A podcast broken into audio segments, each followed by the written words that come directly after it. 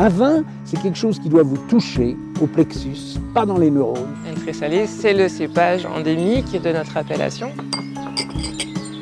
Les gens font du vin pour gagner des ronds, hein. moi je fais du vin parce que ça me plaît, parce que j'ai envie de faire du bon vin.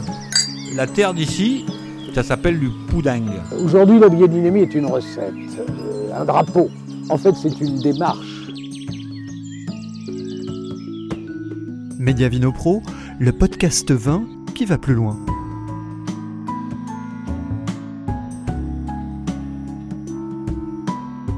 William Tepamar et Ambroise de Monceau ne sont pas vignerons. Pourtant, au printemps prochain, ils sortiront les premières bouteilles du Clos de Breuilly, dont ils sont récemment devenus les nouveaux propriétaires. En compagnie de leur chef de culture, nous avons rencontré William, au milieu de ses vignes. Le Clos de Breuilly, un nouveau domaine à Saint-Pourçain.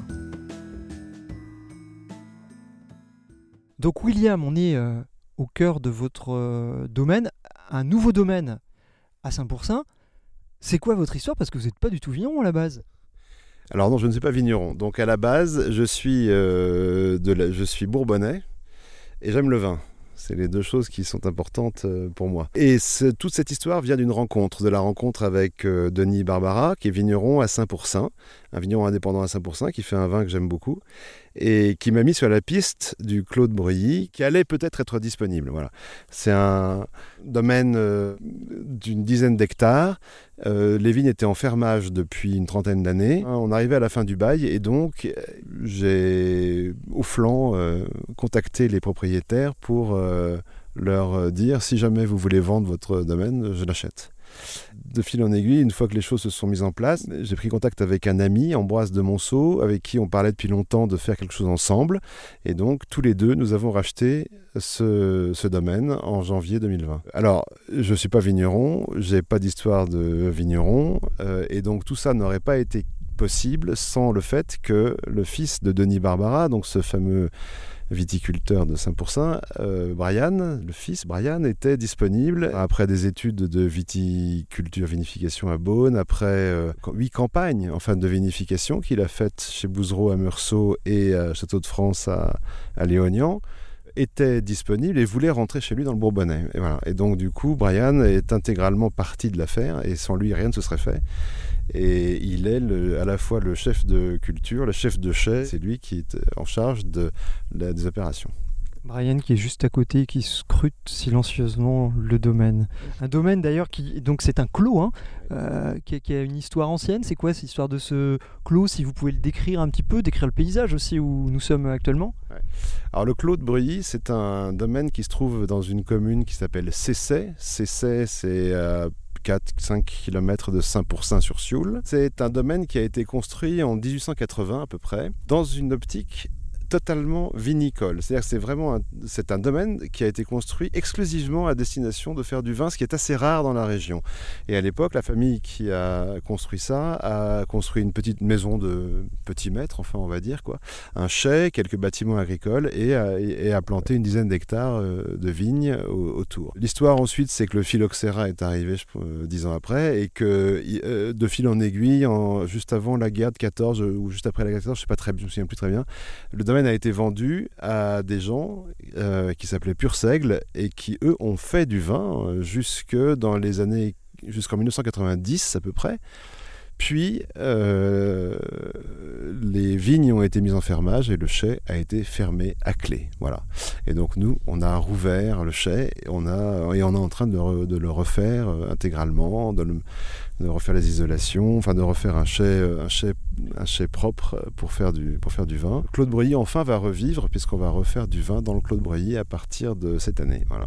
C'est une nouvelle page qui s'ouvre en fait ici. Des nouvelles pages qui s'ouvrent ici et c'est vraiment la résurrection d'une belle endormie voilà, pour la région. Le sol, lui, est plutôt argilo-sableux. Euh, il y a un peu d'argile quand même, une vingtaine de pourcents d'argile, du sable, et on est sur du gneiss, donc on est sur du granit un peu altéré. On a un- une vigne d'un seul tenant de 8 hectares qui descend en pente douce vers le sud-est, comme ça, avec une vue sur les monts du Forêt d'un côté et avec une vue sur le Puy de Dôme euh, de l'autre côté. Vous avez oublié la côte rouennaise, vous allez les vexer les rouennais. Alors, la côte rouennaise, euh, les côtes du forêt, si on va, regarde les côtes du forêt, on, on voit la côte rouennaise. voilà, elles sont pas loin, elles sont à côté. ouais. Vous m'avez dit qu'il s'agissait d'un domaine de 10 hectares, d'un seul tenant. Attention aux grêles, attention aux... Euh, Qu'est-ce qu'on a comme euh, cépage de planter ici? Alors ici, on a les quatre cépages traditionnels de 5%. En rouge, on a du gamay et du pinot noir. Et en blanc, on a du tressalier et du chardonnay. Et puis, on a quelques rangs de sauvignon qui sont d'ailleurs pas en bonne forme. Enfin, on a quelques rangs de sauvignon ici. Voilà. Et donc, on va, euh, on va pas toucher. Les vignes ont été plantées à partir des années 60 ici. Et puis les dernières, peut-être en 2002, c'est ça, les toutes dernières euh, donc on a des vieilles vignes. euh, C'est des sélections massales essentiellement? Alors, c'est des sélections massales, absolument, complètement. Et donc, on va replanter ici, nous, un hectare devant le chai. Il y a un projet auquel je tiens beaucoup, et ce qui est un projet que nous avons avec Denis Barbara, le père de Brian, donc, et avec Julien Nebout de la cave Nebout, qui est un autre viticulteur indépendant de 5%, euh, qui ont racheté une côte euh, plein sud, magnifique, euh, qui était autrefois plantée de vignes et puis qui euh, a été arrachée et qui était en friche. Il y, aura, il y a des pentes à 50%, hein, donc euh, ça va être Ce sera plus compliqué à travailler qu'ici. ça va être uni- euh, uniquement fait en bio, ça va être un travail, un travail qui va être fait probablement au treuil, je pense. Enfin bon, bref, on va, ça va être la, enfin, ça va être la côte rôtie de 5%, et je suis très heureux et très fier de- d'en faire partie de ce projet euh, avec Julien Nebout et enfin avec les- la famille Nebout. Et donc on va replanter tout ça, et vous- les vins vont être, ça va être formidable, mais il faut attendre 5, 5, 5 10 ans pour avoir les, les fruits de ce travail, je pense. Mais enfin voilà, on, en- on commence. Alors, vous disiez que cette parcelle qui sera plantée en dehors de- du clos ici euh, sera en bio. Ça veut dire qu'ici, on ne sera pas en bio? Si, si, si, si, si. Alors ici, grâce, euh, ici la, la vigne est en bio depuis 2006. Euh, c'est la première, c'est le premier domaine. Euh, en fait, les vignes étaient en fermage. Le fermier était un, un garçon qui s'appelle Luc Tisserand, qui euh, avait euh, le domaine, qui a le domaine qui s'appelle Terre de Roa, et il avait donc 10 hectares ici, et puis 10 hectares ailleurs, et il est le, il est le premier à 5% à être passé en bio. Et donc on a la chance d'avoir des vignes bio depuis 2006. Alors naturellement, on va non seulement garder le bio, mais on va, on va faire des vins euh, le plus naturellement possible. La, mouvance des vins nature, n'est-ce pas, euh, que vous connaissez bien sûr, évidemment, qu'on voit beaucoup en ce moment. Mon, idée à moi, c'est que le vin n'est pas un produit naturel. C'est-à-dire que naturellement, il n'y a pas de vin. Du miel, il y en a naturellement. Vous le prenez, vous le vous le prenez, vous le mettez dans un pot, ça c'est naturel. Le, vin, naturellement, si vous laissez du raisin sur une table, dans un verre, naturellement, vous aurez du vinaigre plutôt que du vin, quoi. Et donc, pour moi, c'est pas un produit naturel. Il s'agit pas de faire un. Pour moi, c'est un produit culturel, le vin. Mais c'est un produit culturel qu'on peut faire naturellement, qu'on peut élaborer naturellement. Moi, c'est ça qui est important. Pour ce qu'on va faire ici, c'est un produit de civilisation, on dit culturel, mais qu'on va élaborer le plus naturellement possible. Ça veut dire, là, si on. Je vous pique un petit peu, ça veut dire qu'on s'interdit pas des, des intrants œnologiques euh, Non, non, au contraire, le plus naturellement possible. Donc, c'est-à-dire qu'il y aura zéro intrant œnologique, il y a zéro levure, il y aura zéro levure. Alors, tout est en bio ici. On a mis, on a mis que du fumier de cheval euh, pour amender le sol. On a mis, euh, on, fait tout le travail mécaniquement du sol. On a même euh, fait une bonne partie du sol manuellement, c'est-à-dire que on a pioché pendant trois semaines à 6 ou 7 là, l'ensemble du clos pour le remettre à niveau. Là, on vient de finir de rogner le clos. On a passé 15 jours avec Brian et plein d'autres à, rogner à la, main. Donc, il y, a- zéro intrant. Dans la vigne, il y a zéro chimie. Bouillie bordelaise, bon, parce qu'il faut se prévenir contre l'oïdium et, et le mildiou. Mais à part la bouillie bordelaise, zéro, zéro traitement. Et dans la vinification, ce que je veux, il, y a zéro- il y aura zéro levure exogène, il n'y aura que des levures indigènes, il n'y aura pas de osmose, machin, de produits compliqués, il n'y aura rien. Pas de gomme arabique, pas de- d'acidifiant, des acidifiants. euh.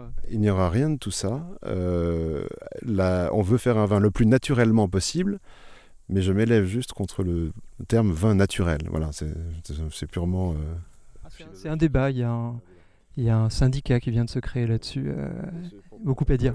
Ouais, il, y a beaucoup, il y a beaucoup à dire et c'est sur ça hyper- très intéressant. On va en tout cas nous faire un vin avec une vinification la plus douce possible, avec aucun intrant exogène, à part les fûts euh, qui vont venir et qui sont naturellement euh, un intrant exogène.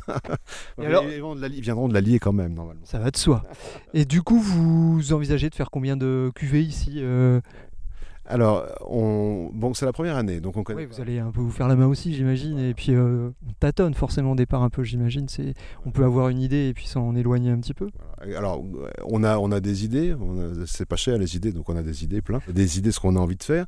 Ça a été important d'avoir des idées pour, euh, par exemple, pour l'équipement de la cave. Enfin, Combien de cuves il nous fallait, quel genre de taille de cuve, euh, amphore, euh, fût, euh, amphore en grès, amphore en terre cuite, euh, œuf, béton, machin, enfin bon, tout ça. Donc on a beaucoup réfléchi pour savoir ce qu'on allait faire.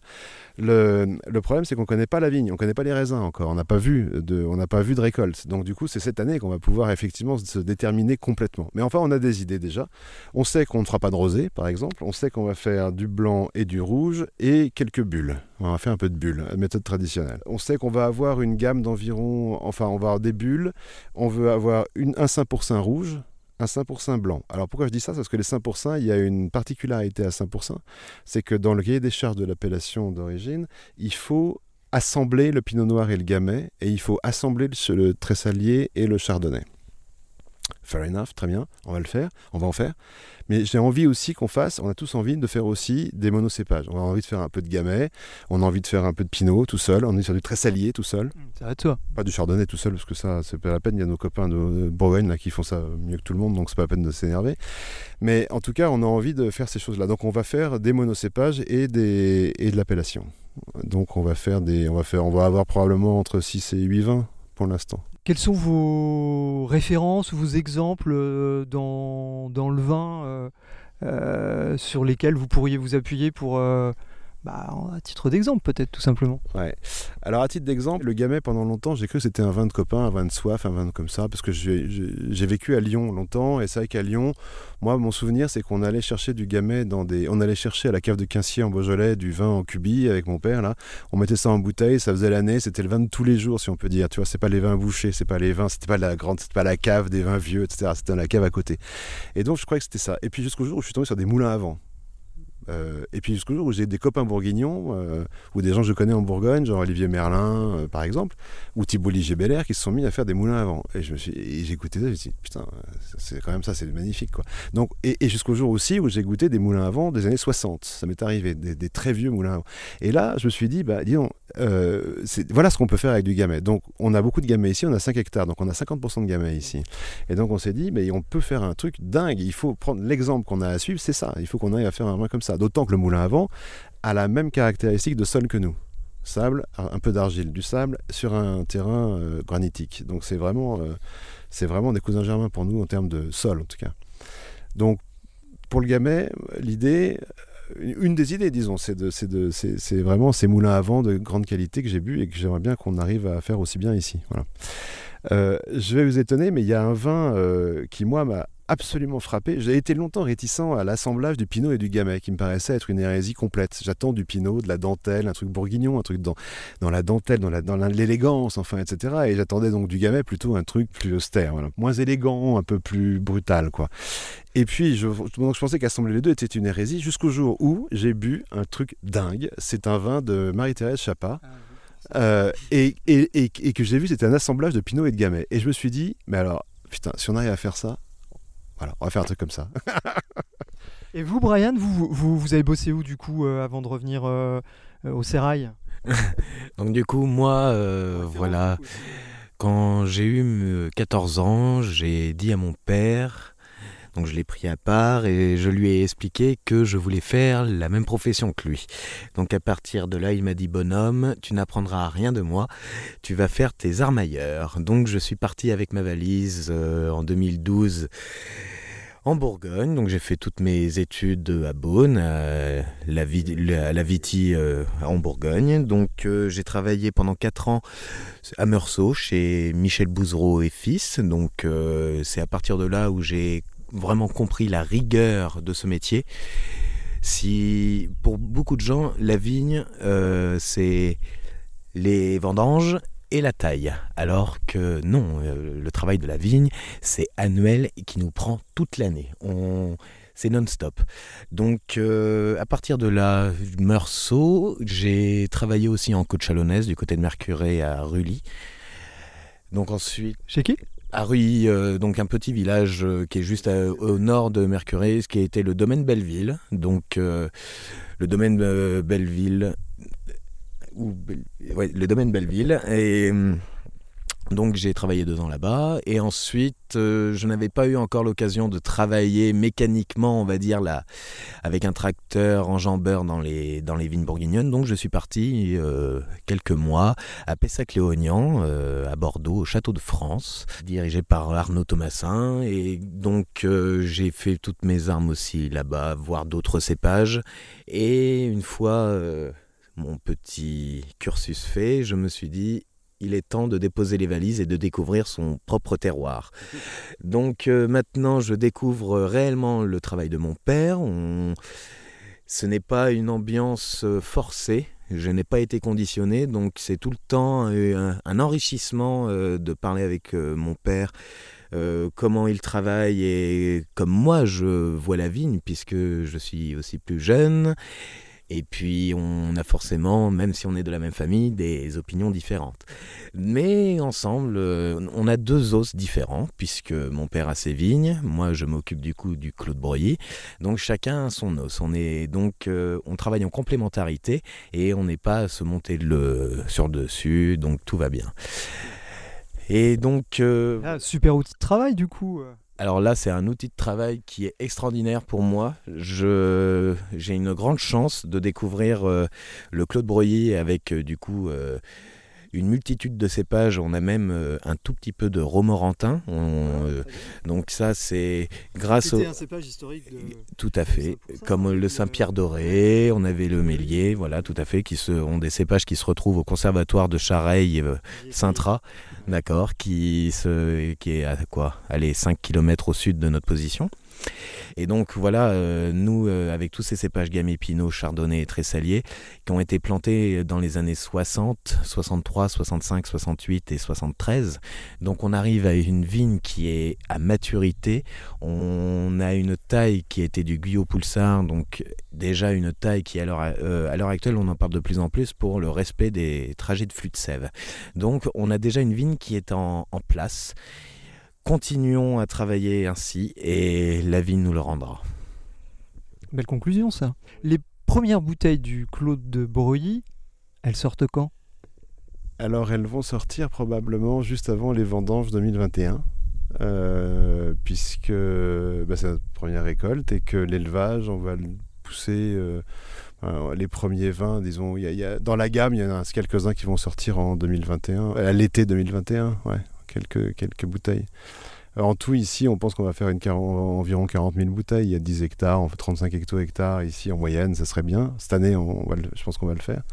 Donc on va avoir 40 000 bouteilles en tout, et donc il va y avoir 5, euh, 5, ou 6... Les premières, ça va être 5 ou 6 000 bouteilles de plus facile à boire. Ouais, alors entre nous, c'est un peu une marotte pour vous C'est vraiment un investissement personnel où vous allez mettre votre sueur Enfin, vous parliez de d'être à la pioche dans, dans les rangs.